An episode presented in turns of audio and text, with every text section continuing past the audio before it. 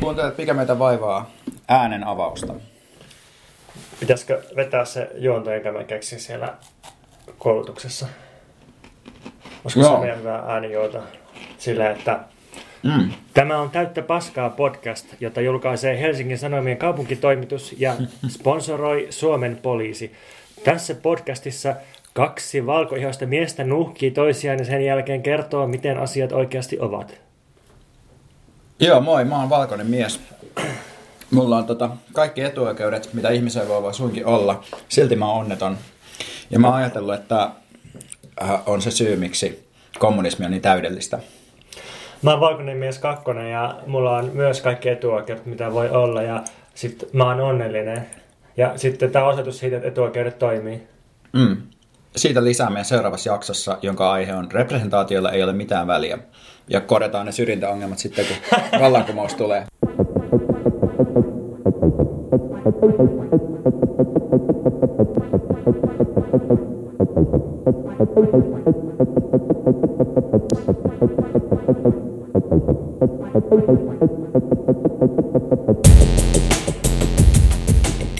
Taas verkataan äänihuulia tuomiovuoren ylärinteellä Mordorissa, joka tunnetaan myös nimellä Suomen loppusyksy.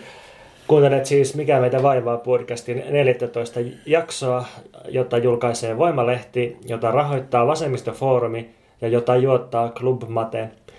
Ja meillä on uusi slogan, jonka meille on antanut eräs äh, fonetiikan tutkija, joka kuunteli meidän ääntä. Ja slogan kuuluu tälleen. Tämä on podcast, jossa asia ei loppu, vaikka happi loppuu kesken. Pontus käänsi katseensa muuhun päin, joten lienee aika puhua. Mä- Haluatko kommentoida tätä meidän slogania tai sitten tätä, mistä se tuli, tätä prosessia, joka me ollaan käyty läpi, jonka seurauksena me ollaan lähes sertifioituja, ammattimaisia, koulutettuja äh, ääninkäyttäjiä. No mä voisin aluksi vaikka sanoa, että mä oon Veikka Lahtinen, hei Pontus. Ja tällä kertaa tehdään ehkä kuuminta, mikä meitä vaivaa jaksoa ikinä, koska me ollaan siirretty mun keittiöstä mun makuuhuoneeseen äänittämään ja mulla on nyt jo tosi kuuma. Me riisuttiin synkronissa Pontuksen kanssa meidän päällipaidat tuossa äsken. Molemmilla on nyt valkoinen teepaita tässä enää jäljellä. Molemmat istutaan leveässä haara-asennossa, jota meidän kouluttaja kutsui isäntäasennoksi. Mm. Ihana Minna Lyytinen on siis tarjonnut meille puheviestintä- ja äänenkäyttökoulutusta, jonka takia mä joudun nyt keskeyttämään aina välillä puhettani, jotta mä muistan hengittää. Se on yllättävän vaikeaa. Voi olla, että sisältö kärsii tällä kertaa. Pyydämme etukäteen anteeksi. Me tehtiin siis kaikkia hengitysharjoituksia ja äänen tuottamisharjoituksia ja meille korostettiin sitä, että pitää muistaa ja uskaltaa myös hengittää. Että ihmiset hengittää yllättävän vähän, kun ne puhuu. Siis jos ne esiintyy, niin ne ei uskalla pitää taukoja ja sitten käy niin kuin meille, että happi loppuu kesken, vaikka asia ei lopu. Tästä tulee mieleen toi Pasila animaatiosarja. En Joo. tiedä, katoitko sitä? Mä katoin ja sitten äh, mä tapasin sut sen kautta kauan ennen kuin mä tapasin sut, kun sinähän on tää, mikä, mikä se on se, Kyösti pöysti. ei, Repomies. ei, se Ää, mainostoimiston jäbä. Aa, se. Stoltenheim, joku Ne, tämmönen. ne, em, niin, kuitenkin No, no, se. okay. Siinä oli ihan vähän sama. Jeppe, joku Stolten, Stolten jotain. Ja, joo, joo, tää just tää. Okei, okay. ei siinä kyllä ole mitään samaa kuin mussa. Kiitos vaan. Mutta siinä tota, on semmoinen motivaatiokouluttaja, joka sanoo, että pitää uskaltaa uskaltaa. Sinä olet aivan sykkärällä, pieni ystävä. Joo, se on ihan hyvin sanottu. Me uskalletaan uskaltaa tämän koulutuksen jälkeen. Joo, mikä sua vaivaa? Mua vaivaa se, että mun keho ei enää ota vastaan alkoholia entiseen malliin. Et Tämähän on tietysti tyypillinen kolmekymppinen vaiva, mutta sitten sit se, se on niin kuin silleen ää, niin kuin eksponentiaalisesti huonontunut se, se mun alkoholin vastaanottokyky. Et se ei ole pelkästään se, että tulee ihan hirveä, hirveä olo seuraavana päivänä ja elimistö sekaisin, va, vaan välillä se on silleen, että se on niin kuin illan aikanakin aina silleen, että ei, ei niin kuin pysty juomaan. Et siis mä, mä annan kuvauksen tyypillisestä illasta, että, että mä, mä aloitan eka tuopillisella olutta, ja yleensä sen ensikosketus vastaa sellaista rakastavaa pulahdusta alkukesän viileään mereen. Käyt sä uimassa vai otat sä vaan oluen? Öö, mä, mä käyn kyllä uimassa yleensä meressä niin toukokuusta syyskuuhun, mutta tota, Mm. yleensä silloin en ota olutta muuten. Joka tapauksessa. Tällä kertaa, kun mulla on tämmöinen kausi menossa, että, että ei pysty ottaa oikein alkoholia vastaan, niin sitten tuntuu, kun kun juo kaljaa, että se olisi vaan tavallista paksumpaa vettä. Ja sitten mä ehkä yritän vaikka vaihtaa punaviiniin ja sitten se, se maistuu vaan niin viiniltä ilman sitä punaviiniltä tyypillistä hohtoa. Et ikään kuin se olisi viiniä, eikö kaikki asetukset olisi laitettu matalimmalle pykälälle. Ja sitten mä niin kitkutan tätä litkua mun ruokatorveen ja sitten yleensä kun on tämän verran juonut, niin tuntee otsansa takana sellaisen mukavan nousujohteisen olosuhdeympäristön, joka pullistaa purjetaan kohti fantastisten mahdollisuuksia ja magisia vesiä. No huh huh. Mutta nyt ruorissa onkin kapteeni Hadokin sijaan Matti Vanhanen, joka vie kurssin Hiprakan sijaan keskinkertaisen pöhinän karikolle. Sähän uhkailit viime jaksossa, että krapula on jo varattu kalenterista Inton pikkujoulujen jälkeen ja sitten me oltiin siellä yhdessä ja mä lähdin sieltä aika aikaisin pois ja sitten mä jätin sut sinne, mä ajattelin, että Pontus saa pitää vähän hauskaa pikkuystäviensä kanssa. Sä olit siellä iloisesti nurkassa juttelemassa ja siellä oli tota, prekariaattiliikkeen taustahahmoja, joiden kanssa sä siellä vaihtelit kuulumisia ja kokemuksia, mutta sitten sä sanoitkin, että sä oot mennyt jo ennen puolta yötä kotiin. Mä oon vähän pettynyt tähän lopputulokseen. Musta tuntuu, että mun keho on ala-asteelta lähtien ryhtynyt autonomiseen lakkoon muun muassa koulun käyntiä ja työntekoa vastaan. Että mun ei ole tarvinnut niinku tietoisesti vaikka lintsata koulusta, koska mun keho on ollut sillä, että tänään sulla on muuten niin paha olo, että sä et pysty menemään sinne. Ja sitten mä olisin, että okei, ja ei ole mun päätös, mutta jos mun keho on päättänyt näin, niin mikä siinä? Tai että jos mulla oli jostakin asioista vaikka kova hengenahdistus, niin sit mä en ole vaan vaikka voinut lukea niitä kirjoja. Ja niin kuin, että ei se ole mun päätös, vaan mun keho on päätös. Ja nyt mun keho on päättänyt, että, että, että mä, mä en voi enää juoda. Eli, eli niin kuin se on ryhtynyt vähän niin kuin tipattamalle mun puolesta. Ja sitten mä mietin, että voisiko tätä niin kuin jotenkin käsitellä myönteisesti tämmöistä ilmiötä, että, että miten me saataisiin vaikka kasvatettua sellaisia ihmisiä, joilla on sellaiset kehot, että ne olisi niin kuin, niin kuin todella kyvyttömiä alistumaan vaikka, vaikka palkkatyöhön tai tällaiseen niin kuin itsensä alistavaan yrityskilpailuun, että jotenkin, jos ihminen niin kuin saa tietoisesti valita, niin sehän niin kuin piskaa itseensä vaikka mihin. Mutta jos me saataisiin sellaiset kehot ihmisille, että, että ne ei vaan niin kuin suostu tekemään jotakin, niin mitä sitten? Olisiko se niin kuin vallankumouksellinen ratkaisu? Se olisi vaan mun mielestä silloin tosi tarkkaa, että koska ne asiat, mitä ihmiset nykyään tekee itsensä alistamiseksi, on muodoltaan usein tosi samantyyppisiä asioita kuin mitä sitten tekee muutenkin mielellään, mutta niissä on vain joku oleellinen ero, että ne tekee sitä jollekin muulle. että miten tämän mekanismi saisi ohjelmoitua ihmisiin niin, että ne, inhoaa, ne tunnistaa ja inhoaa nimenomaan sitä alistamista, mutta ei samalla joudu luopumaan jostain oleellisista tietokyvyistään esimerkiksi. Tai on hyvä ongelmallistus tähän, koska yleensä se ero alistamisen ja jonkun mielekkään tekemisen välillä on itse tosi pieni vivahdeero, joka näkyy vain sisäisessä kokemuksessa. Että sitä on vaikea ulkoapäin sanoa, kun tyyppi istuu sohvalla ja naputtelee tietokoneetta, että okei, nyt meni alistamisen puolelle se mm. työnteko. Mietin just, että alistetaanko me tässä toisiamme tai itseämme. Kuka on tässä herra, kuka orja, missä kapitalisti piilee. Mä luulen, että anonyymit diskurssit alistaa meitä meidän tiedostamattomia haluvirtojen kautta tässä. Onko niillä myös jonkinlainen kehollinen ulottuvuus? Puhuuko meidän keho meissä ja puhuuko meidän kehossa jonkinlainen herruus? Luultavasti. Ja sen herruuden lisäksi kaikki ne monet kilot bakteereja, jotka meidän vatsassa säätelee meidän mielialoja, kontrolloi meitä. Onko tämä tiedettä vai onko tämä joku, mitä sä oot lukenut äsken netistä ja miettinyt, että tämä kuulostaa vinhalta? Ei kyllä mun mielestä pitäisi, niin seuraava poliittinen juttu, kun nyt on politisoitu jo aivot monen vuoden ajan, Mm. Ja niin kuin aivotutkimus on osoitettu poliittiseksi. Sit osoitettu Tarkoitatko, että tässä joutuu joka paikkaa Muun muassa sitä, mutta, mutta on, on niin kuin esimerkiksi äh, siis italialaiset ja eniten niin kuin italialaiset neurotutkijat on sitä, sitä niin kuin kirjoittanut. Ei se ole pelkästään Eetu Vireninen, Justin Vähämäen äh, sekoilua, mutta tota, niin, että seuraava vaihe voisi olla se, että politisoidaan ihmisten vatsat ja niissä olevat bakteerit. Bakteerit on poliittisia. Tuohon mä en lähde mukaan. mä voin tehdä tällä podcastia. Sä voit perustaa se sun vatsa, vatsahautaman jonkun muun kanssa. Mun seuraava poliittinen kollektiivi tulee koostua pelkistä bakteereista. Sun bakteeriarmeija. Kukaan muu ei näe niitä. Siksi ne on nyt tehokkaita niin. sissejä. Mikä sua vaivaa? Me oltiin Mia Haglundin kanssa tässä viime viikonloppuna katsomassa ää, tuolla Jätkäsaaressa, jossa mä en tiennyt, että on mitään kiinnostavaa. Niin tajus kävikin ilmi, että siellä on kokonainen rypäs erilaisia gallerioita.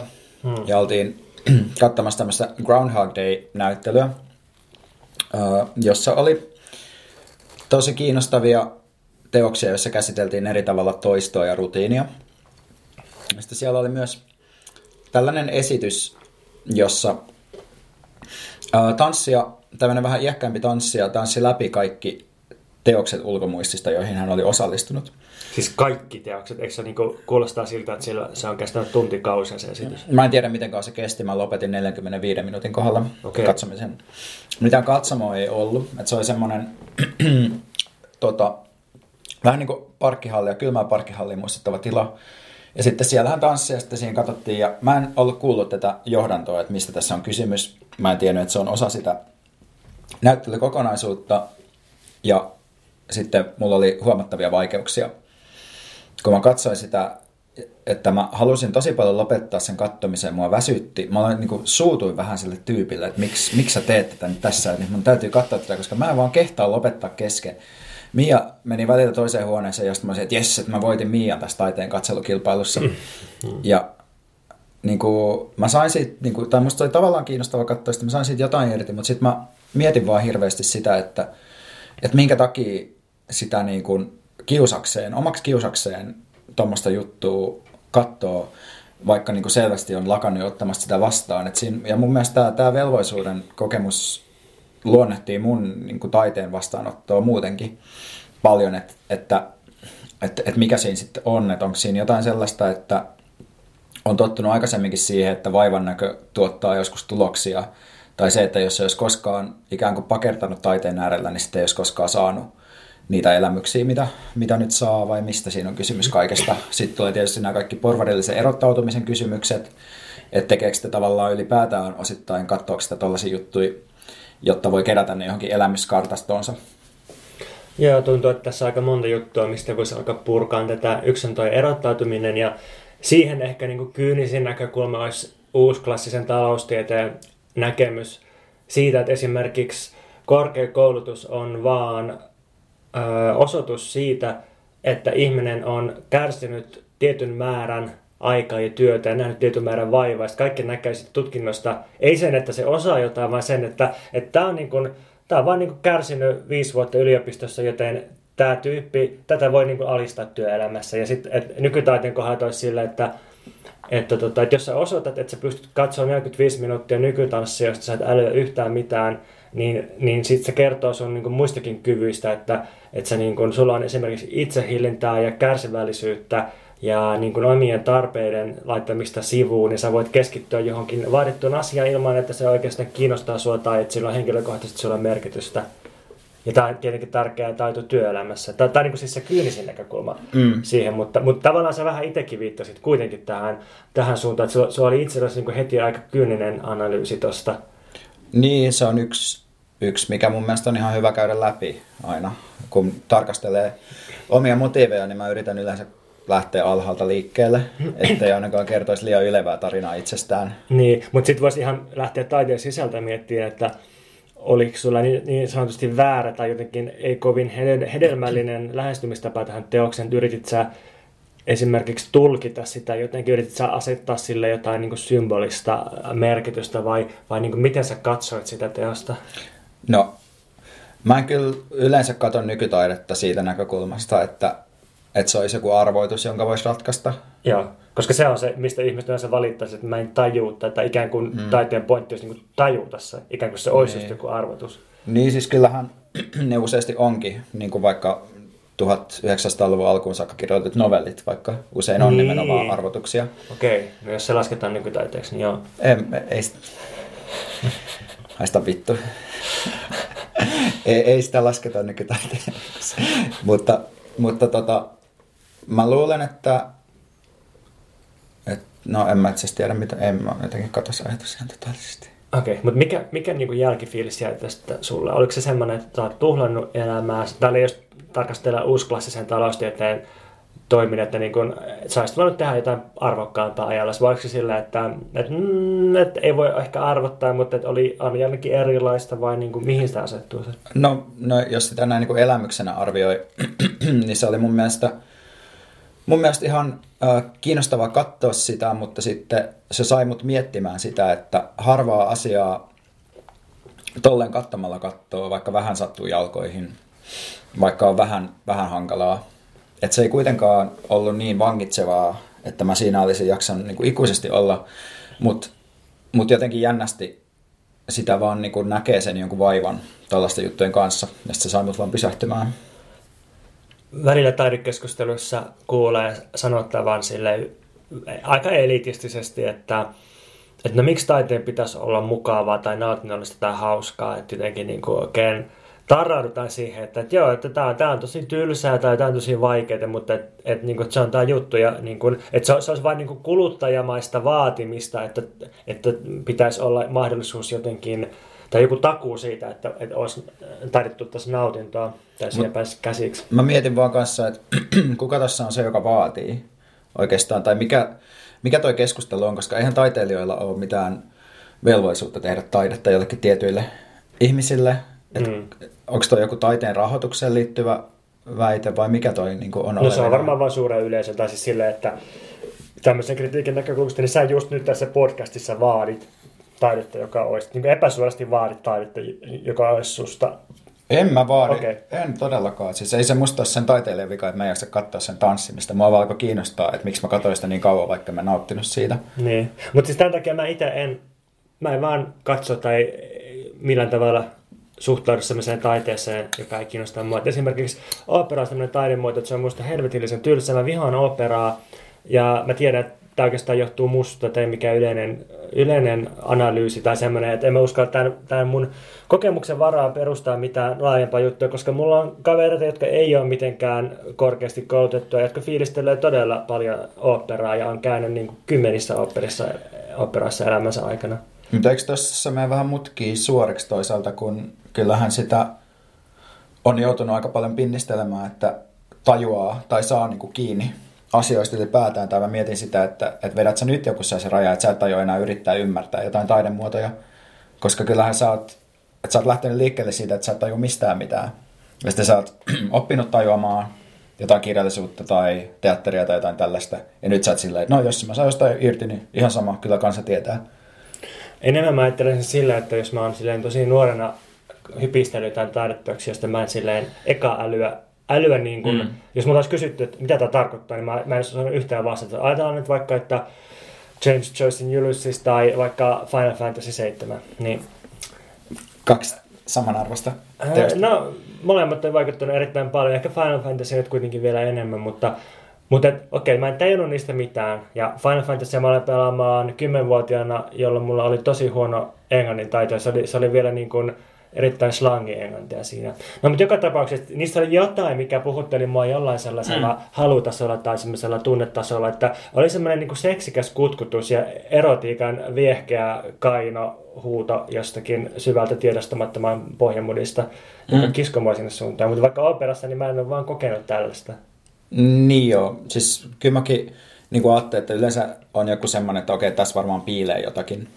Mutta, mutta se ei musta silti tarkoita sitä, että sä voisit jotenkin joka hetkellä redusoida sun oman haluun sen sun taiteen vastaanottamisen. Että kyllä siinä on niitä tylsiä hetkiä, ja sit sä annat niiden tylsien hetkien tapahtua, koska sä ajattelet, että tämä johtaa johonkin.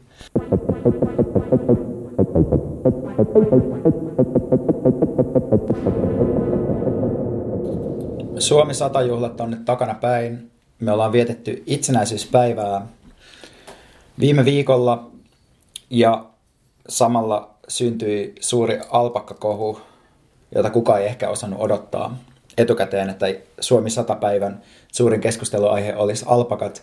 Musta tuntuu, että tälleen käy helposti silloin, jos uh, festivaali tyhjenee merkityksistä, eli ollaan merkityskadon äärellä. Oletko samaa mieltä? Suurin piirtein näin se meni. Musta tuo, että blokataan äärioikeista alpakka-tapahtumilla, jossa on jumppadiskoa ja pupuja, oli erittäin hieno aloite uudenlaista poliittista ajattelua. Mutta jälkikäteen se meni siihen, että että tota, alettiin epäillä näiden alpakkajärjestäjien motiiveja ja sitten tehtiin suuri paljastus, että tässä oltiin valehdeltu. Että tota, alpakkatapahtumien järjestäjät oli siis alun perin sanonut, että ei tässä mitään poliittista motiivia ole. Ja sitten paljastui, että niissä järkänneissä Facebook-ryhmissä oli mukana Aleksi Pahkala, joka on järjestänyt joskus myös mielenosoituksia rasismia vastaan. Ja että Pahkala oli sanonut, että, että totta kai tämä on 612 kulkuetta vastaan. Ei se ollut sanonut edes niin, vaan se oli sanonut, että koitan saada tori muuhun käyttöön. Mutta oli viittaus 612 kulkueeseen. Oli, oli, oli. Kyllä, muuhun käyttöön kuin 612 kulkueeseen. Joo, joo okei, okay, hyvä. Hieno täsmennys. Okei, okay, no mutta tämä sitten tämä paljastus tästä niin paisui ja paisui ja totta kai sitä ensin romutti perussuomalaiset ja fasistit ja natsit. Ja sitten tämä Ei niitä tarvitse välttämättä erotella tolleen. No, mun mielestä niillä on kuitenkin jotain erilaisia. No, fasisteilla ja perussuomalaisilla ne, ne joukot kyllä overlappaa jonkun verran. Me voidaan tehdä semmoinen jakso, että mitä eroa on natsilla ja fasistilla. Ei, siis se on ihan selkeä, mutta Joo. perussuomalaiset ja fasistit. Okei, okay, okei, okay, okei. Okay. Joka tapauksessa tämä eteni sitten siihen, niin kun, että, että Hesarin Minna Nalbantoglu kirjoitti tälleen, että kun paljastui, että osalla alpakkatapahtuman järjestäjistä tavoitteena oli, päinvastoin kun he olivat julkisuudessa vakuuttaneet, nimenomaan äärioikeistolaisten vastustus ja mediatilan vieminen heiltä sydämeni särkyi. Jos kuulija ei juuri nyt kuule hirveän hyvin, mitä täällä tapahtuu, se johtuu siitä, että hyvin, hyvin pienen viulun ääni katoaa tänne huoneen syövereihin. Infinitesimaalisen pieni viulu. Siis niin mitä, mitä mä just luin ääneen, että siis jonkun toimittajan sydän särky, kun jonkun tapahtuman tavoitteena oli vastustaa äärioikeistolaisia. Ja mun tekisi mieli kysyä Minna Nalban Toglulta, että, että onko sun sydän musta ja keikko, kun siellä fasismi synkkä vitsakimppu? Koska niin kuin millaisen ihmisen sydän voi särkyä siitä, että vastustetaan äärioikeistolaisia? Nyt toi vahvaa tekstiä. Toi sydämen musta vitsakimppu. Ai Okei, jumalauta. tykkäsit. Joo. Joo. Se tuli siitä, että kun näillä fasisteilla oli johonkin aikaan tämmöinen Musta sydän-niminen niin fasististen meemien sivusto. Joo, mä muistan, se oli aika tyylikäs. Se oli Ali Kaurasen hommia, eikö se ollut? Joo, joo, joo, joo.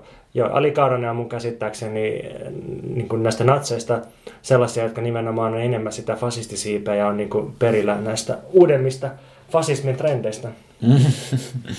I'm inspired by Italian fascism. Kaikki luovat tulee Italiasta. Joo, ja eikö, niin ja vitsakimppu tietysti viittaa tähän fasismin sanan juureen. Se tarkoitti vitsakimppua, jota kannettiin roomalaisen hallitsijan tai korkean virkkamiehen edellä. Kyllä. Kyllä. Joo, mutta mullakin, no mä en itse asiassa jaksanut lukea tuota tekstiä edes. Mä silmäilin sen läpi ja sitten mun ensimmäinen ajatus oli, että, aa, että nyt on Hesarissakin huomattu, että, että motiivit tapahtumien taustalla ei ole aina yksilitteisiä. Tai että se, se tuntui mun mielestä sellaisena pointtina sellaiselta niin kuin täydelliseltä pseudo, pseudopointilta. I, ihan niin kuin ylipäätään, jos, jos ajattelee mitä tahansa organisoituu tapahtumaan, niin ihan niin kuin ne motiivit olisi jotenkin selkeät, yksiselitteiset tai koskaan edes kauhean hyvin ääneen artikuloidut.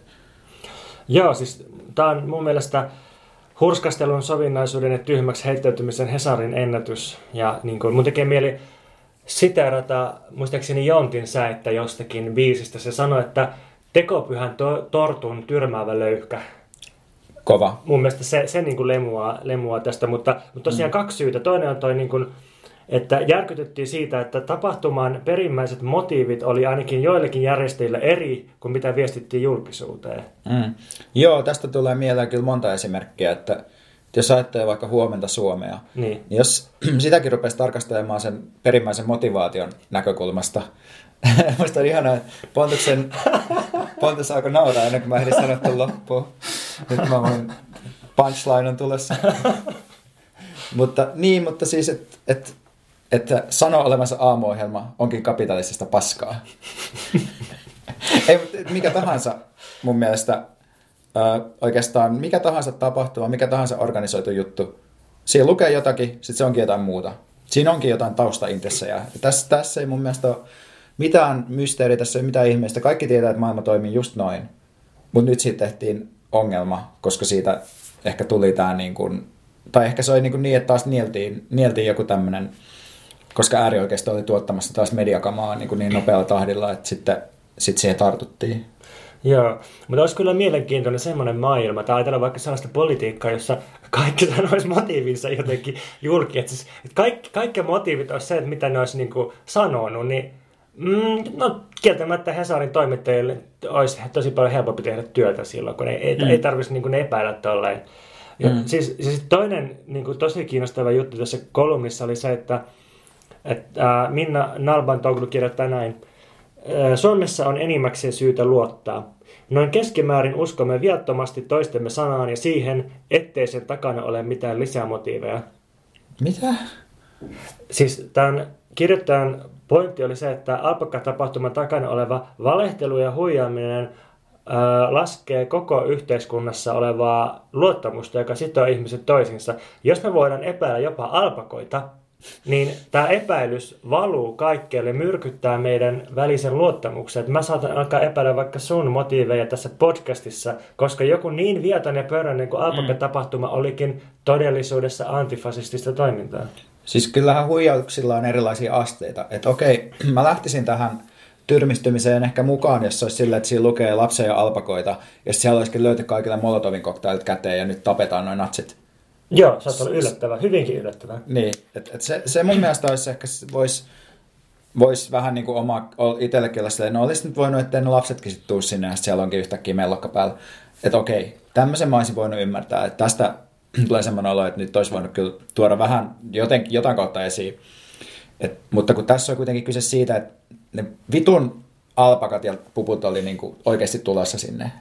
Et se tapahtuma olisi nimenomaan järjestetty, ne oli oikeasti töölläisiä vanhempia, jotka halusi järjestää sen jutun ja ne halusi varata torin muuhun käyttöön kuin natsimielenosoitus. Ja siis se taustamotiivi tässä oli se, että koska siellä torilla on lastentapahtuma, niin poliisi siirtää ne sakeli natsit sieltä pois ja mm. niin kun tämän takia natsit marginalisoidaan, niiden marssi menee ongelmiin ja mediahuomio keskittyy näihin iloisiin pupuihin ja aapokoihin. Ja niin kun, jos tämä on huijaus, joka rappeuttaa jotain demokratiaa, niin sitten tällä ihmislajilla ei ole kyllä mitään toivoa. Me voitaisiin saman tien ajaa itsemme aurinkoon kaikki.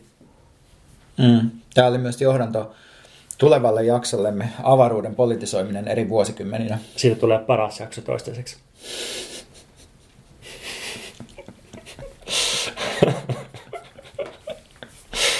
Musta tässä on aika vahvaa tekstiä tässä Se on ehkä tämä huoneen pikkuhiljaa vähenevä happi.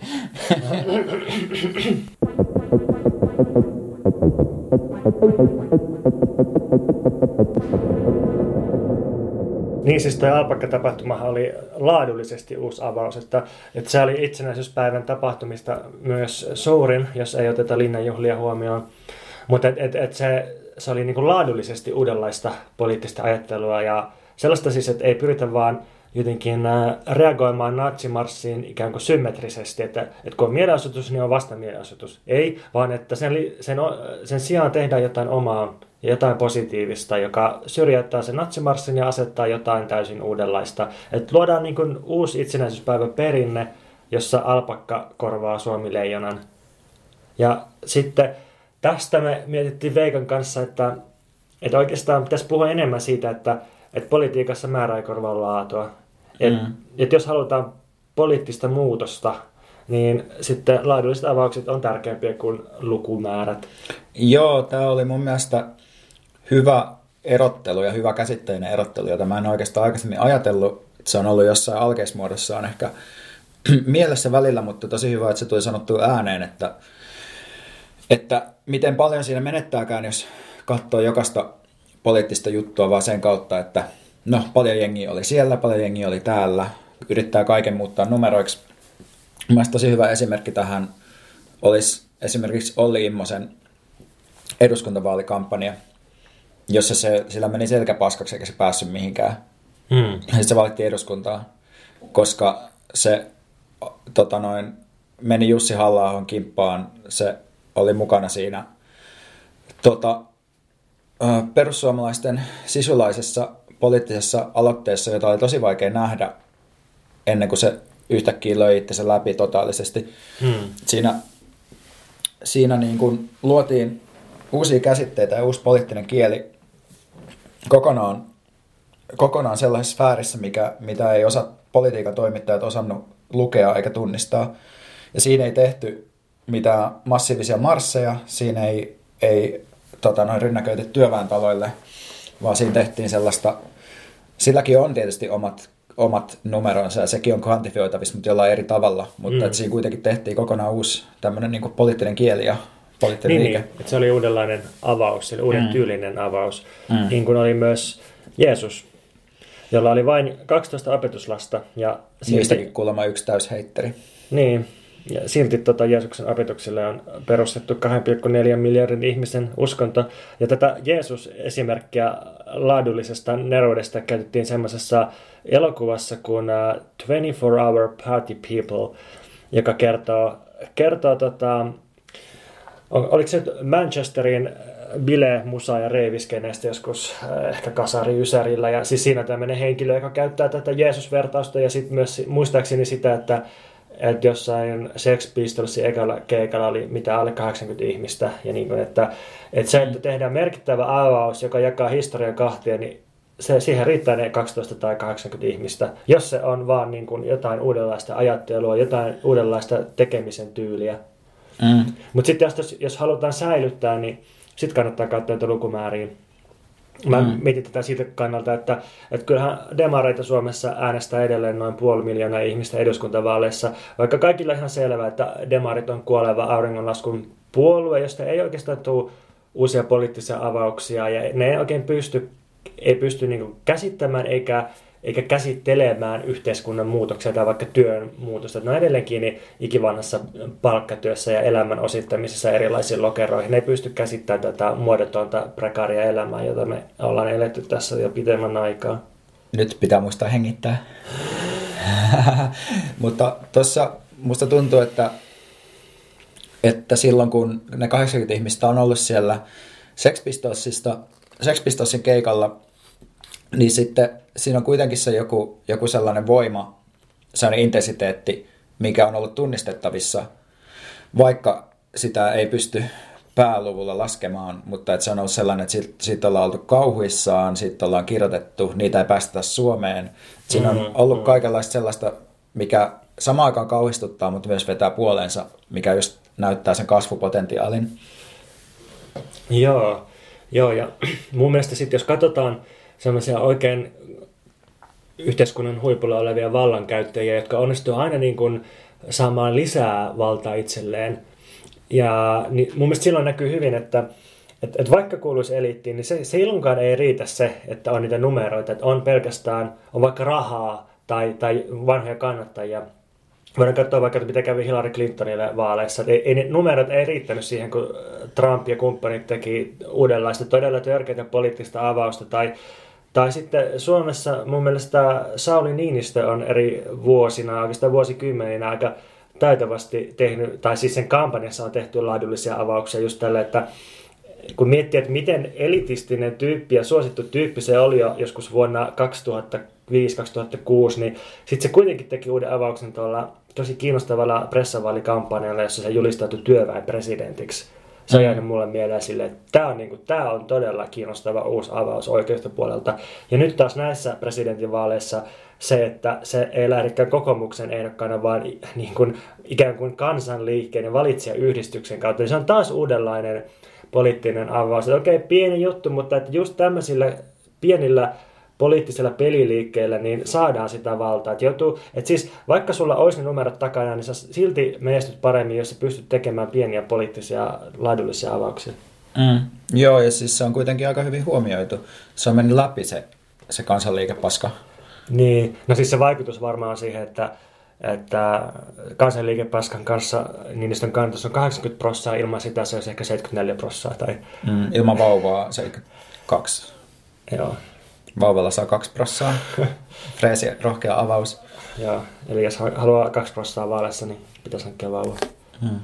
Mä oon miettinyt, että miten se voi olla demokratian ajatukselle oman politiikkansa keskeisesti rakentaville ihmisille vaikea ajatus, ajatus laaduista ja ajatus kär, kärjistä, joilla lyödään joku juttu pienellä kärjellä läpi ja sitten se leviää. Koska jos laittaa paljon uskoa siihen, että asiat tapahtuu kansan tahdosta mm. spontaanisti, niin silloin tuossa on liikaa manipulointia, liikaa uuden tietoista levittämistä ja liikaa poliittisten toimijoiden ohittamista. Joo, mutta tulee kaksi huomiota mieleen tähän. Et ensimmäinen on se, että kun mä aloin käydä jossain vaikka järjestöjen kokouksessa, niin, jotka siis on demokraattisia ihan lainkin mukaan täytyy olla. Asioista päätetään siis hallituksen kesken ja siellä sitten on, niin kun, voidaan äänestää ja näin ja, ja, ja toimitaan demokraattisesti, niin mulla oli yllätys nuorena, että itse asiassa kaikki olennaiset jutut oli päätetty jo ennen kuin se päätöksentekokeskustelu alkoi. Että, että että demokratiassa asioita saadaan läpi sille, että asiat sovitaan epävirallisesti ennen sitä ikään kuin demokraattista tapahtumaa. Että se olennainen työ tapahtuu aina taustalla ja samoin vaaleissakin, niin se, se olennainen juttuhan on se asenteiden muokkaus ennen vaaleja, eikä ne vaalit. Vaalithan on vaan niin semmoinen kumileimäs, niin sit, se on niin se tavallaan vaan niin tekninen toimenpide siinä. Et, et, et, niin kuin, et se demokratia, mitä me nyt eletään, niin se tykkäsi siitä tai ei, niin se tapahtuu just tälleen laadullisten muokkausten kautta. Ja sitten toinen huomio oli se, että mä, aikoinaan kun mä aloin, aloin väitellä internetissä politiikasta. Mitä sä teet sitä ennen ajatella? Pelasin videopelejä. Niin, nyt sä teet molempia. Nyt mä teen molempia. Mä teen vaan toista ja sen takia mä oon ehkä onneton. Se on kanssa siis pelata, niin sä onnellinen. Niin. niin sit mä törmäsin tosi usein tällaiseen argumentointiin, että, että kun mä yritin freimata, että, että esimerkiksi eläinten oikeudet on tärkeitä ja perustulo olisi hyvä juttu, ja että näitä voidaan aikoinaan sitten verrata vaikka sanotaan orjuuden lopettamiseen tai yleiseen äänioikeuteen, niin mulle vastattiin, että emme muuten noin, koska vaikka sata vuotta sitten, niin kaikki halusi yleistä äänioikeutta, ja pari sata vuotta sitten, niin kaikki halusi lopettaa orjuuden. Niin oli niin kuin demokraattinen tilaus, ja sitten se tilaus toteutettiin, mutta nyt vaikka perustulolle ei ole sellaista, että kaikki haluaisi perustuloa, joten kansa ei halua perustuloa, joten niin kuin emme voida niin kuin alkaa sitä möllöttämään eteenpäin. Mm, tämä on hyvä esimerkki mun mielestä siitä, että miten Gallup on loistava vallankäyttöväline. Joo, joo, todellakin. Eihän siis, niin kuin, siis kaikki oikeudet, jotka me nyt jälkikäteen nähdään niin kuin historian jäädyttäminä niin itsestäänselvinä edistystuloksina, niin totta kai ne on saatu tappelemalla ja totta kai tosi isotkin osat väestöstä on saattanut vastustaa niitä erilaista syystä. Joko sen takia, että ne on ollut vastointen etuja tai niitä on pelottanut sitä, ne ei ole ajatellut, että ne on mahdollisia. No miten sä sitten perustelet vaikka jonkun asian läpiajamisen, että jos se vaikka sillä ei ole yleistä kannatusta, liittyykö se sitten vaan siihen, että koska sä haluat sitä niin paljon, niin se pitää saada eteenpäin. Miten se homma toimii? No kyllä mä ajattelen, siis jos mietitään niin tosi henkilökohtaisella tasolla, jos sä nyt kysyt tosiaan muulta, etkä, etkä käytä vain sähpassiivia. Mä puhun nyt susta nimenomaan. Niin, niin, niin mä kyllä ajattelen, että politiikka on omien etujen ajamista.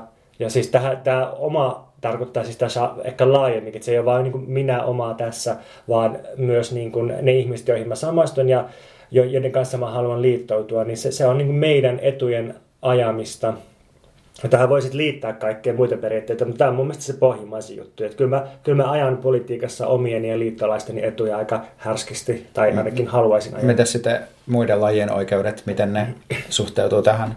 No mun mielestä sekin menee tätä kautta, tai siis sitä on ainakin niin kuin hyvä perustella tätä kautta. Että mä en usko, että, että me ikinä tullaan pääsemään, vaikka lopettaa toisten lajien sortoa sillä, että me argumentoidaan moraalisesti, mutta jos me, jos me saadaan läpi se, että että se on huonoksi meille, että et, et, et jos ihmisen kannalta... Ei, ei saanko okay, keskeyttää, koska mä tarkoitin vaan sitä, että miksi sä haluaisit lopettaa sen?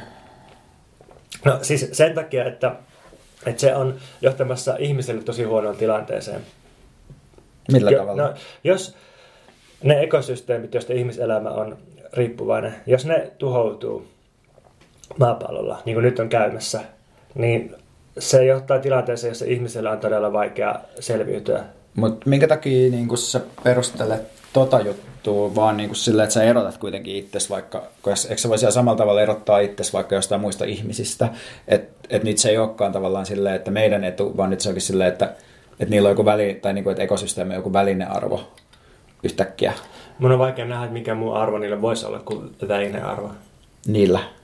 Ekosysteemeillä. Ei vaan tämmöinen, niin että sä käsitteet eläinten oikeuksia, Niin. sä ohitat eläinoikeusta näkökulman ja alat puhua ekosysteemeistä. Mutta sitten kun sä puhut jostain ihmisoikeuskysymyksistä, niin sit, se ei ole niin kuin samanlainen, että sit sä, niillä, ne ei ole niin kuin jotain välineitä jonkun muun asian edesauttamiseen tai... Ihmisoikeudet. Niin, tai on vaikka- ne mun mielestä, se on, on välineitä niin kuin jonkinlaisen... Mä, mä näen, että kaikki nämä on välineitä jotenkin nautinnollisemman ja mielekkäämmän elämän mm. saavuttamiseksi. Ja niin kuin, voihan sitä pyöritellä vaikka mille, mutta mun mielestä niin kuin loppujen lopuksi kaikki palautuu haluihin ja tunteisiin. Niin, no joo, miksei. Mä siis vaan ehkä mietin sitä, kun... Että jos puhutaan vaikka nyt jostain rodullistettuja oikeuksista, Joo. niin, niin että sä, mä en tiedä miten sä niinku, tavallaan, että ajatteeksi, että, niinku, että se on niinku sama jengi ja kaikki oikeudet hyviä, mutta sitten jos puhutaan vaikka eläinten oikeuksista, niin se on silleen, että ne onkin jotain ekosysteemiä, eikä ne olekaan niinku samaa jengiä. Tai miten tämä homma niinku toimii. No mun mielestä sitä on vaikea sille yleistää, että, että tota, että mä voisin jotenkin puhua ikään kuin kaikista rodullistetusta tai kaikista eläimistä, mutta mm. esimerkiksi rodullistettujen kautta mä näen sen asian niin, että ää, vaikka työelämän kontrollit tai niin kuin ihmisoikeuksien heikennykset, ne, ne alkaa niistä, jotka on heikoimmissa asemissa, eli rodullistetuista. Ne on niin kuin sellainen, siirtolaista esimerkiksi työvoiman hyväksikäytön suhteessa meillä on laboratorio, jossa testataan, että mikä menee läpi ja mihin pystytään. Ja sitten sit kun menee läpi ja pystytään, niin sitten ne etenee ja laajenee kontrollit sieltä ulospäin. Ja meidän mun mielestä tämän takia pitää erityisesti tukea siirtolaisia, koska meidän pitää siinä kohdassa pysäyttää tämä niin kuin, riistomekanismin eteneminen.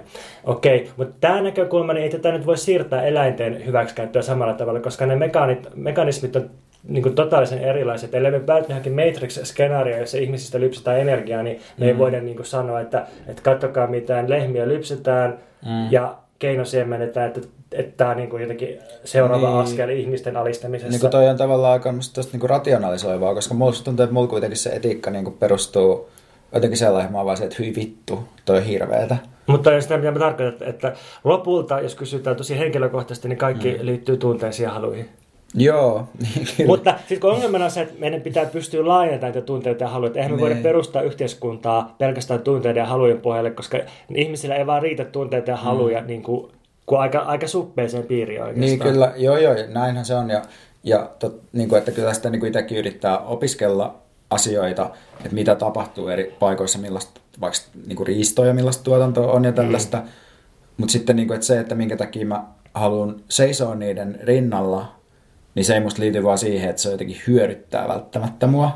Muuten kuin ehkä sellaisella tavalla, että mut levitun paha olo, jos mä annan niiden asioiden tapahtua. Niin, no sitten me voidaan alkaa saavarella siitä, että mikä nyt on hyödyttämistä ja näin. Mutta ehkä mä vaan yritän sanoa, että jos ajatellaan, että vaikka 20-luvulla Jenkeissä jotku, joku radikaali työväenliike, niin saatiin organisoitua sille, että, että se alkoi tukea myös siirtolaisten kamppailuja, niin se ei varmaan johtunut siitä, että tavalliset tehdastyöläiset olisi jotenkin alkanut jaloiksi siirtolaisia mm. kohtaan tai jotenkin olisi tullut moraalisesti ylevä tunne. Mun mielestä mm. se ei välttämättä toimi politiikassa, vaan siinä saatiin osoitettu, että tämä on niin kuin mielekästä, että- on että jos meillä on ongelmia, niin niillä on yhteinen syy ja sitten tämä yhteinen kamppailu, koska tota, meillä on yhteinen vastustaja. Ja Mm. näin se tehtiin mielekkääksi. Mutta mm. tässä suhteessa sitten se tulee ongelma, että miten me niin kun muokataan tämä kuvio suhteessa eläinten hyväksikäyttöön, koska se, se ei mm. niin kuin siirry yksi yhteen sinne. Niin, mutta musta tuntuu myös, että, että ne kamppailut ei jotenkin ole niin kuin lähtenytkään tavallaan just tällaisista organisoituneista vaikka työväenliikkeistä tai tällaisesta. Ja ne, ne, ei niin kuin, että ne on vähän niin kuin erityyppisiä ne ryhmät myös, mitkä on ajanut eläinten oikeuksia historiallisesti myös. Mm, mm. Et siinä, ja sitten musta tuntuu, että se on myös että se koko niin kuin, se niin kuin emotionaalinen ö, rakenne ja, ja jotenkin se ö, perustelu tai se lähteistä, mihin se liittyy, on myös erilainen. Et siinä mm. on jotain, jotain eroa, mitä mun mielestä ihan mielenkiintoista tutkia. On. Ja siis musta, jos mä ajattelen oma elämäni kautta, niin mä tutustuin eläinoikeuksiin nimenomaan sellaisen Ysärin lopun eläinoikeusliikkeen moraalistisen keskustelun mm. puitteissa. Ja olin siinä itsekin jotenkin sisällä mukana jollain tavalla, tai, tai niin kuin mm. imin sitä ja näin. Ja sitten totesin, että ei, ei tämä toimi, tämä, tämä moralismi. Ja jotenkin olin, olin silleen pitkään että kyllä kasvissyöjänä, mutta aika hiljaa näistä jutuista. Ja sitten nyt mä oon tykännyt tosi paljon siitä, että on tullut nimenomaan tällaista välineellistä ja niin kuin rationalisoivaa selitystä, että että, tota, että jos me jatketaan tätä eläinten riistämistä ja tehomaataloutta ja lihantuotantoa, niin sitten tämä tuhoaa meidät kaikki ihmiset ja eläimet tämä systeemi. Ja se on musta hyvä, hyvä argumentti sille, että sillä voi saada juttuja eteenpäin, jos sitä pystyy mm. perustelemaan ei siinä mitään, mutta se ei vaan ole niin kuin, ollut se, että miten mä itse lähestynyt sitä juttua.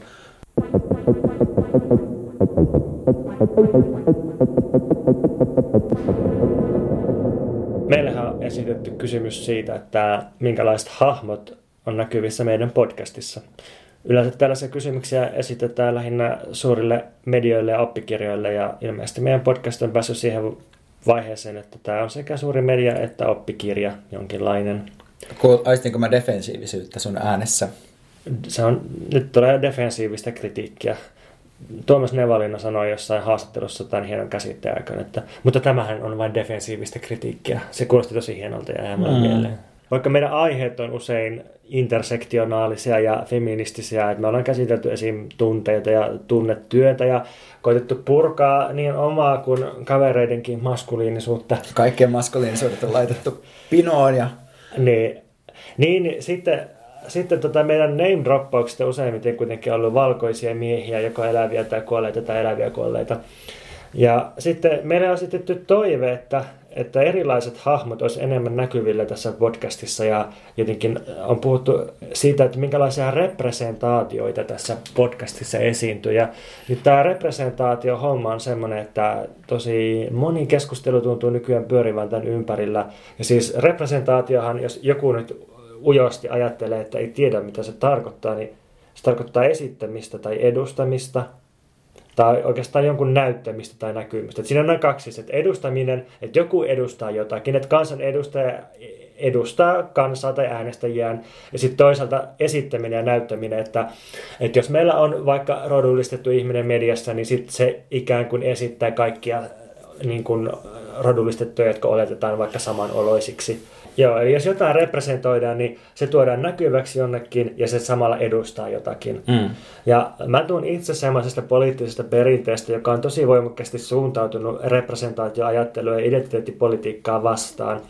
Et siinä on ollut ajatuksena se, että, että se representaatiotaso on aina täysin niin toissijainen suhteessa niihin tuotantoprosesseihin, jotka, jotka tuottaa tämän, nämä representaatiot ja sitten, että, että valtasuhteet on se olennainen juttu ja sitten nämä valtasuhteiden tulokset eli representaatiot, niin ne on niin toissijasta. Jos tämä nyt kuulostaa täysin epämääräiseltä, niin, niin ehkä sitä voisi miettiä silleen, että kun me mennään kauppaan, niin ne tuotteet siellä hyllyssä, niin ne on niin kuin vaikka representaatioita. Ajatellaan niitä representaatioina. Ja sitten kun me mietitään sitä kaupan tuotevalikoima, niin on se nyt tärkeä juttu, että siellä on niin kuin mahdollisimman monta eri klubmateen lajia. Mutta sitten me ollaan täysin jumissa tosi kapealla alueella, jos me rajoitetaan meidän yhteiskunnallinen ajattelu siihen niin kuin lopputulokseen, siihen representaatioon, siihen mitä siellä kaupassa näkyy, eikä mietitä sitä, että, että miten ne tuotteet on päätynyt sinne kauppaan tai että kuka ne on tuottanut, siinä on jonkinlaista riistoa sinne tuotantoprosessissa taustalla ja niin kuin, niin kuin, niin kuin jos tämä mun vertaus nyt yhtään avautuu, niin niin voisi ehkä miettiä, tai jos me mietitään vaikka mediarepresentaatiota tai poliittista representaatiota, niin se on tosi tärkeää musta, että siellä on sitä moninaisuutta, mm. mutta samalla miettiä, että, että niin kuin, unohtuuko meiltä se kritiikki siitä, siitä niin kuin rakenteesta, jonka mm. ikään kuin vain lopputuloksia nämä representoivat hahmot on. No tästä mun mielestä voi ottaa konkreettisen, vähän saman, samassa linjassa olevan esimerkin, mitä on itse miettinyt siitä, kun olen itsekin nostanut välillä esiin, että onpas ärsyttävää, kun on vaikka tämmöinen leffa ja sitten siinä on vaan niin kuin joku, ei ole vaikka yhtään rodullistettu näyttelijä. Mm. Niin tämä on mun mielestä relevantti kritiikki, jonka voi esittää. Ja voi esittää kritiikkiä sitä kohtaa, että Oscar Gaalassa ei vaikka ole ehdolla mustia näyttelijöitä. Ehdottomasti. Mutta on vähintäänkin yhtä tärkeää ja ehkä tämän tilanteen korjaamisen kannalta niin kuin aika välttämätöntä, että tarkastelee sitä koko elokuvan tuotantoprosessia, kuka siellä niitä leffoja tekee, mm. kuka, kuka käsikirjoittaa, kuka ohjaa, kuka tekee castingia, kuka sijoittaa rahaa niihin. Siinä on, se, siinä on tavallaan se niinku tausta, vähän niin kuin jos puhutaan, että miten tuotteet tulee kauppaan. Niin, joo, niin joo, joo, joo. sitten muutakin kuin, tai siis sillä, että sä voit katsoa sitä, että mitä siellä on ja kritisoida sitä, mutta sitten niin kuin, että, että se, että kuka saa näitä tilaisuuksia, niin se pitäisi Tai se, se ei ole sattumaa. Joo, joo, joo. Ja siis jotta tätä ei nyt otettaisi semmoisena perinteisenä white marxist dude kritiikkinä vaan, niin mä haluan sanoa, että mä viime vuosina kuitenkin niin kuin, tarkastanut aika kriittisesti tätä representaation kritiikkiä siitä kulmasta, että, että niin kuin mä oon tajunnut, että että miten niin kuin vaikka monille naisille tai rodullistetuille, niin ei vaan ole ollut näkyviä esikuvia tai edustajia viihteessä tai taiteessa tai politiikassa. Ja sen takia identiteettipolitiikalla ja representaatiolla on ihan eri merkitys tällaisille ihmisille kuin vaikka mulle. Et valkoisena miehenä mun on aika helppo väheksyä identiteettipolitiikkaa tai representaatiota, koska mä oon semmoinen ihminen, jonka tyylisiä kuitenkin esitetään ja edustetaan. Sen takia mun on helppo olla sillä, että joo, että politiikassa on kyse representaatioiden hajottamisesta ja pakenemisesta ja niin kuin, että ne on ihan toissijasta. Mm. Niin ja siis, joo joo, ihan samaa mieltä. Mä, mä en missään tapauksessa mun mielestä on itsestään selvää, että representaatioilla on väliä. Mm. Siis se ei ole sille itsestään selvää, että sitä pitäisi sanoa ääneen, mutta siis totta helvetissä. Mm, mm. Että meillähän se miksi me osittain ollaan niin voimaantuneita, että me täälläkin nyt pallotetaan erilaisia teesejä taas, mm. niin liittyy siihen, että me ollaan aina pystytty näkemään itsemme to- julkisissa toimivissa rooleissa. Joo, myöskin. ja se meillä on ollut esikuvia, joita me ollaan mm. myös käsitelty tässä podcastissa. Niin, kyllä. Se on minusta hyvin oleellinen osa sitä, että minkä takia olen voimaantunut. Ihminen oppii kuitenkin mallista tosi pitkälti Joo. enemmän kuin säännöistä tai enemmän kuin muodollisista, muodollisista julistuksista, joissa kerrotaan, että kaikki on sama-arvoisia. Niin, niin joo, joo, joo, siis toistamalla, matkimalla mm. oppii, mm. samastumalla oppii. Ja sen takia representaatio on tärkeää, että, että ihmiset saa itselleen voimia ja resursseja. Mutta sitten sit tuntuu kuitenkin, että, että sitten kun nämä on tietynlainen edustus tai näkyvyys saavutettu, niin sit siinä vaiheessa alkaa ehkä kuitenkin tuoda representaation keskittyvän politiikan rajoitukset esille, että Ihan vain esimerkiksi se, että, että representaatio antaa vallan niille harvoille, jotka pääsee näkyville tai pääsee edustamaan. Että, että siis, jos me mietitään, että jossain, ää, että minkälaiset hahmot saa representaatiota jossain vaikka Hollywoodin supersankarielokuvissa tai poliittisen koneiston huipulla tai pörssiyritysten johdossa, niin niin onhan sillä väliä, ja sillä on väliä just niin kuin esikuvien kannalta, mutta samalla se on niin kuin äärimmäisen elitistinen ja kapea perspektiivi, ja silloin unohdetaan kaikki ne, joilla ei ole sitä valtaa, joka näillä hahmoilla on. Mun mielestä toi Mun ehkä kaikkein eniten ihailema toimittaja Lori Penny vastasi hyvin kysymykseen, kun siltä kysyttiin, että, mitä mieltä sä oot pörssiyritysten hallitusten naiskiintiöstä, niin se oli sitä mieltä, että mä oon sitä mieltä, että pörssiyritysten hallitukset pitäisi sytyttää tuleen. Mm. Niin, että mietitään sitten, sitten kun se on tuhkaa. Että... niin, tai että se, se, on, se on niin kuin, että, äh, että monet varhaiset äh, sosialistiset ja anarkistiset feministit vastusti porvarillista tasa-arvofeminismiä just sen takia, että ne ajatteli, että, että se on vain niin kuin systeemin sisällä semmoista tavallaan epäolennaista näpertelyä, joka, joka ei voi kuitenkaan niin kuin poistaa niitä, mm. niitä niin kuin laajempia alistamisen rakenteita. Mm. Ja tässä varmaan puhutaan ehkä siitä, että millainen työkalurepresentaatio on, mihin siitä on. Niin. Se on itsessään tärkeä, mutta sillä ei korvata kaikkea. Et myös naisjohtajat saa olla mulkkuja. niin. näin? Joo, musta on hämmentävä ajatus, että, että pitäisi jotenkin äänestää, tai olisi edistyksellistä äänestää Hillary Clintonia tai Merja Kyllöstä nimenomaan, koska, koska he ovat naisia. Että ikään kuin se olisi se, tai sitten totta kai se voi olla osatekijä, mutta jotenkin se, että että niin kuin, vaan jotta me saataisiin politiikan huipulle naisrepresentaatiota, niin juuri nimenomaan ja vain sen takia, tai etupäässä sen takia pitäisi niitä... Niin, no mun mielestä ehkä, okei, että jos Jenkeissä olisi naispresidentti, niin sillä olisi kyllä helvetisti väliä. Et siinä mielessä se on mun mielestä niin yhdentekevä asia, mutta mun mielestä jos katsoo sitä Hillary-kampanjaa, niin siinä olisi sitten mun mielestä niin isoja muita ongelmia, liittyen siihen, että millaista taustasta se tulee se ihminen. Että minkä takia mä, mä en olisi olis sitä varmaan siellä äänestänyt.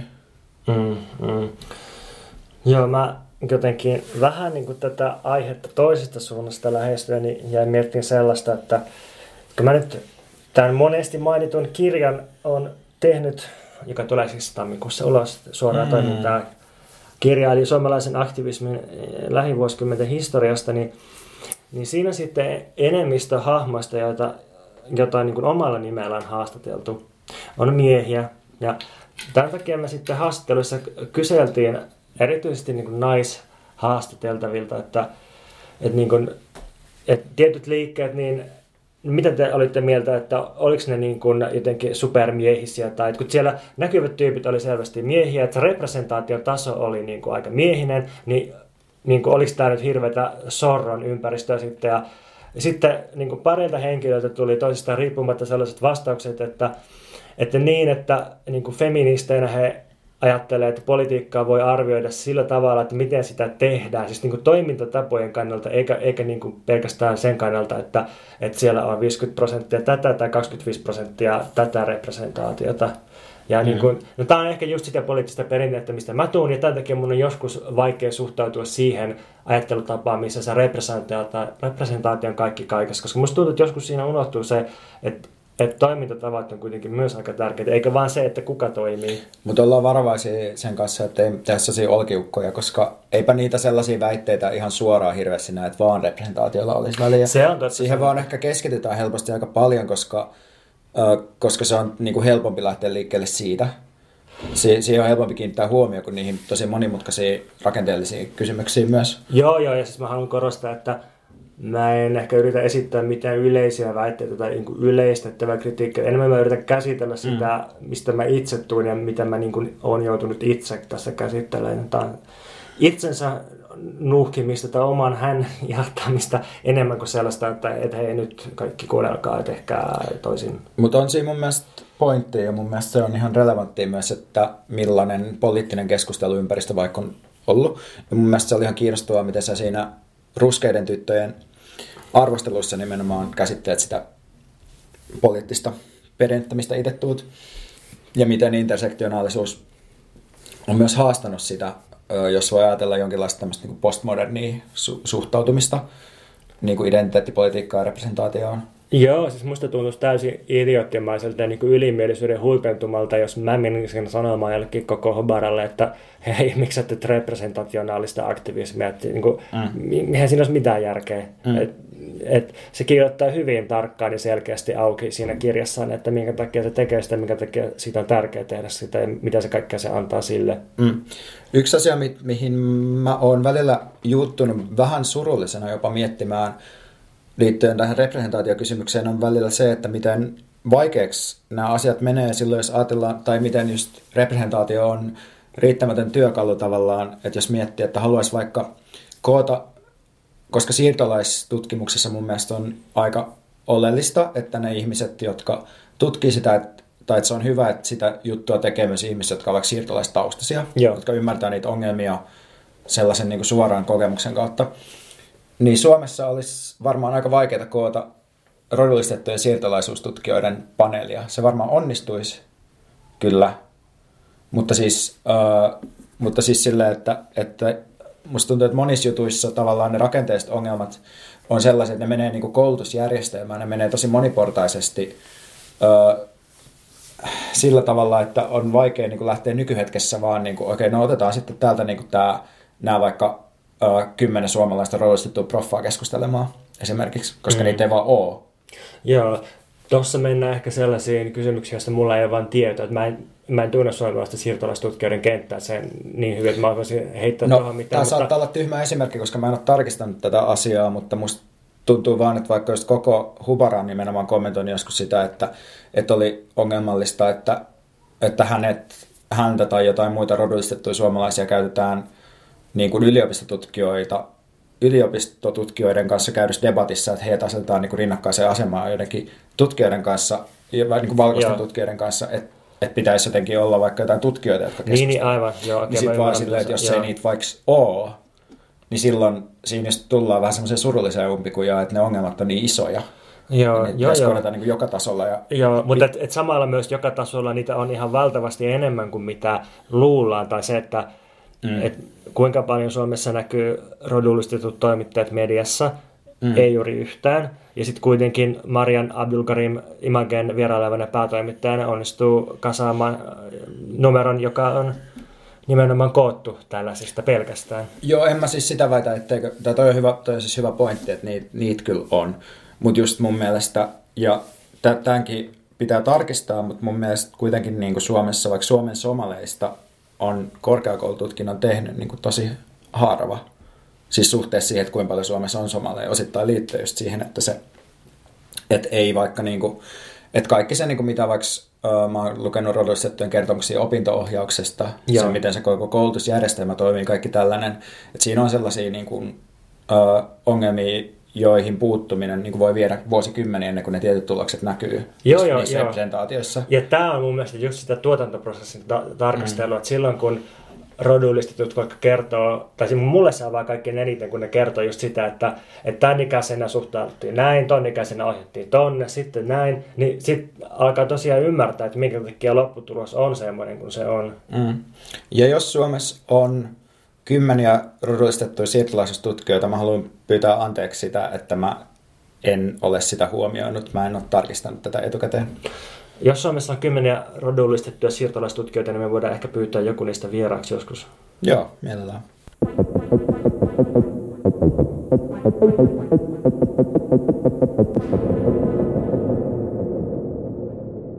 On aika suositusten. Nyt ollaan jo joulukuussa. Pitäisi varmaan suositella jotain tuotteita, joita voisi sitten ihmiset käyttää ohjenuoranaan, kun lähtevät joulukaupoille. Esim. hirttoköysi. Esimerkiksi en ole itsekään mikään joulun superfani enää näinä vuosina, vaikka joskus on ollut. Mä näin jossain gallerissa semmoisen teoksen, että se koostuu ledivalaistusta hirttoköysistä tai, tai että ne oli niin neovalonauhaa tai jotain tällaista. Musta se on aika hieno. Mm, yllättävä keskustelun siirtäminen hirttaköysiin. Mä yritän ignoroida, että mä saan pidettyä vielä oman pointtiini tässä kasassa. Tota, mä haluan suositella appia Androidille joka on at Voice Aloud Reader. Tämä on mainittu jo aikaisemmin ohimennen, kun mä oon kuunnellut tuota Pontuksen tammikuussa ilmestyvää kirjaa sen avulla. Mutta tämä on siis tällainen laite, että sä laitat sinne, jos sulla on sähkökirjoja tai pdf joita sä voit ladata puhelimeesi, niin sehän lukee ne. Ja mun mielestä tekee ihan kelpo työtä siinä. Että olen nyt kuunnellut tota, tosiaan sen koko kirjan sen teidän kirjasta mä oon kuunnellut Naomi Kleinia. Ja olen ollut tyytyväinen jälkeen. Annan täältä pienen esimerkin, jotta kuulijat voivat vakuuttua tästä. Pikkusen ehkä kylmä robottimainen ääni, mutta ihan kelpo. Eli tässä tulee. Nykyinen finanssivetoistumisen kausi eroaa kuitenkin aikaisemmista ratkaisevasti siinä mielessä, että nyt finanssipääomasta on tullut keskeisin kollektiivisen kapitalistin Muoto, siis se muoto, jossa pääoma on olemassa yhteiskunnallisena voimana.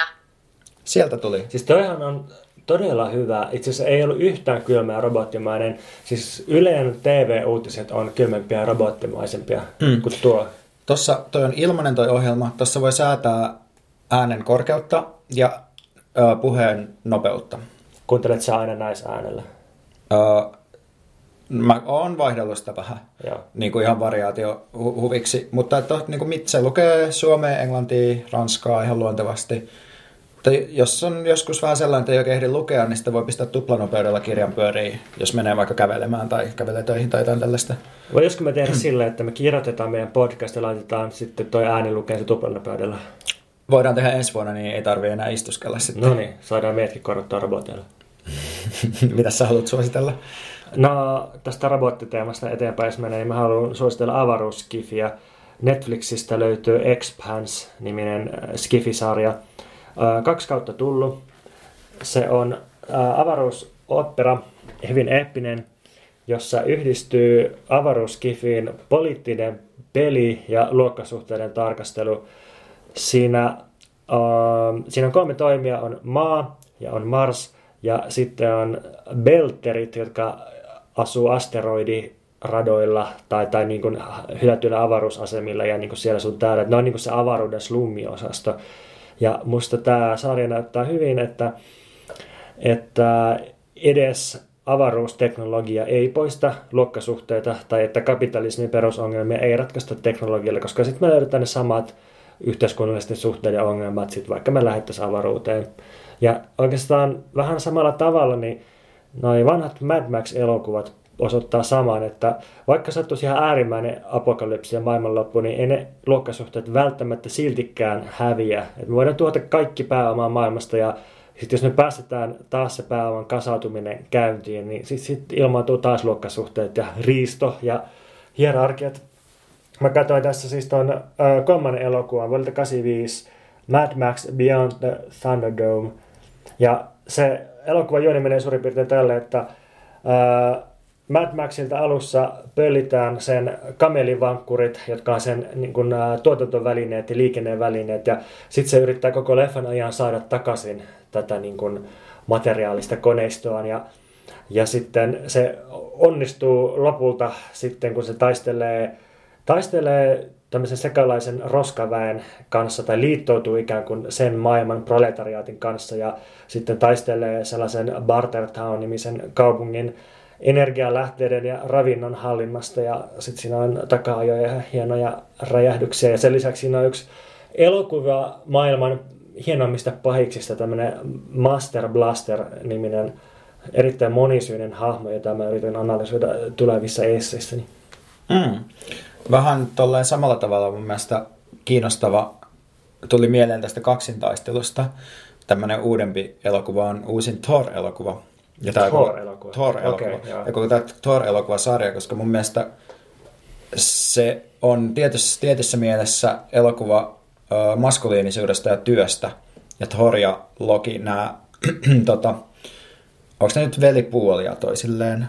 Ei mitään käsitystä. Niin, niin ne mun mielestä edustaa kahta erilaista maskuliinisuutta, joista Thor on tietyllä tavalla tämmöinen menneen maailman maskuliinisuus, jonka jonkinlainen apologia toi elokuvasarja on.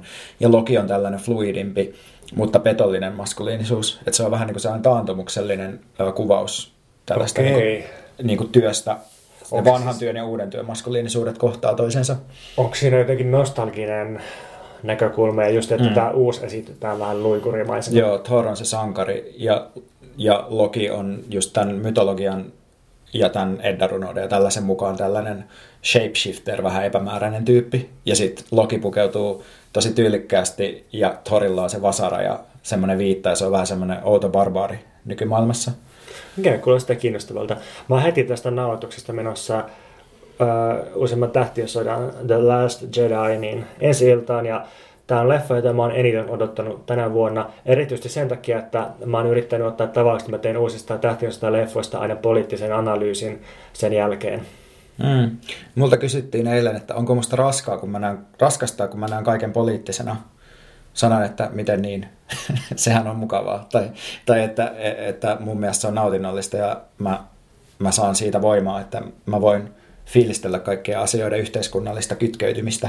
Sama juttu. Mun mielestä politiikkaan ei pidä suhtautua velvollisuutena, vaan vähän niin kuin semmoiseen kupilliseen, joka on täynnä mansikkajäätelöä kinuskikastiketta, että ei niin kuin mennä maltaa, että pääsee sen kimppuun ja saa vielä vähän kaadettua stressille sen päälle ja sitten voi lapioida sitä naamaansa ja nauttia elämästä.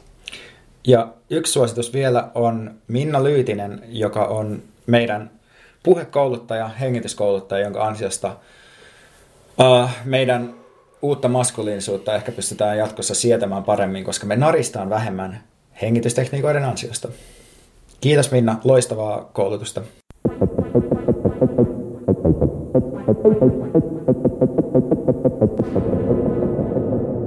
Mulla on ihan liian kuuma. Mulla on kyllä ihan hyvä Petri. Miksi Petri on? Missä sä oot? Mä oon kännissä. Missä mä oon? Okei, okay, voidaan mennä eteenpäin. Nyt kiva sit vielä tissaa mun lauluääntä, saatanan paskiainen. Että sä vedät sen naisen. Mä lauloin sitä just sitä naista, että sä et sitä mä kyllä vetäisin sitten ton. Niin oikein sä siirryt siihen naiseen. Mä jotenkin en ajattele. Ei, ei ollut tietoinen dissasta. Mutta kato, tässä on meidän avausjakso. Trump, joka ajaa kuussa, ja sitten siellä on Nyan Nyan kissa taustalla. Joo. Se on harhautettua sut. niin kyllä. Toimii kolmevuotiaille, lyö tabletin käteen ja se on hiljaa. Mulla ihan sama. Sulle pitää antaa internet käteen.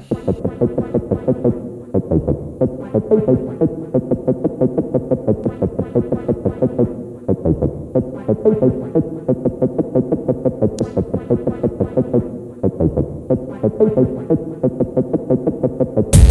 you.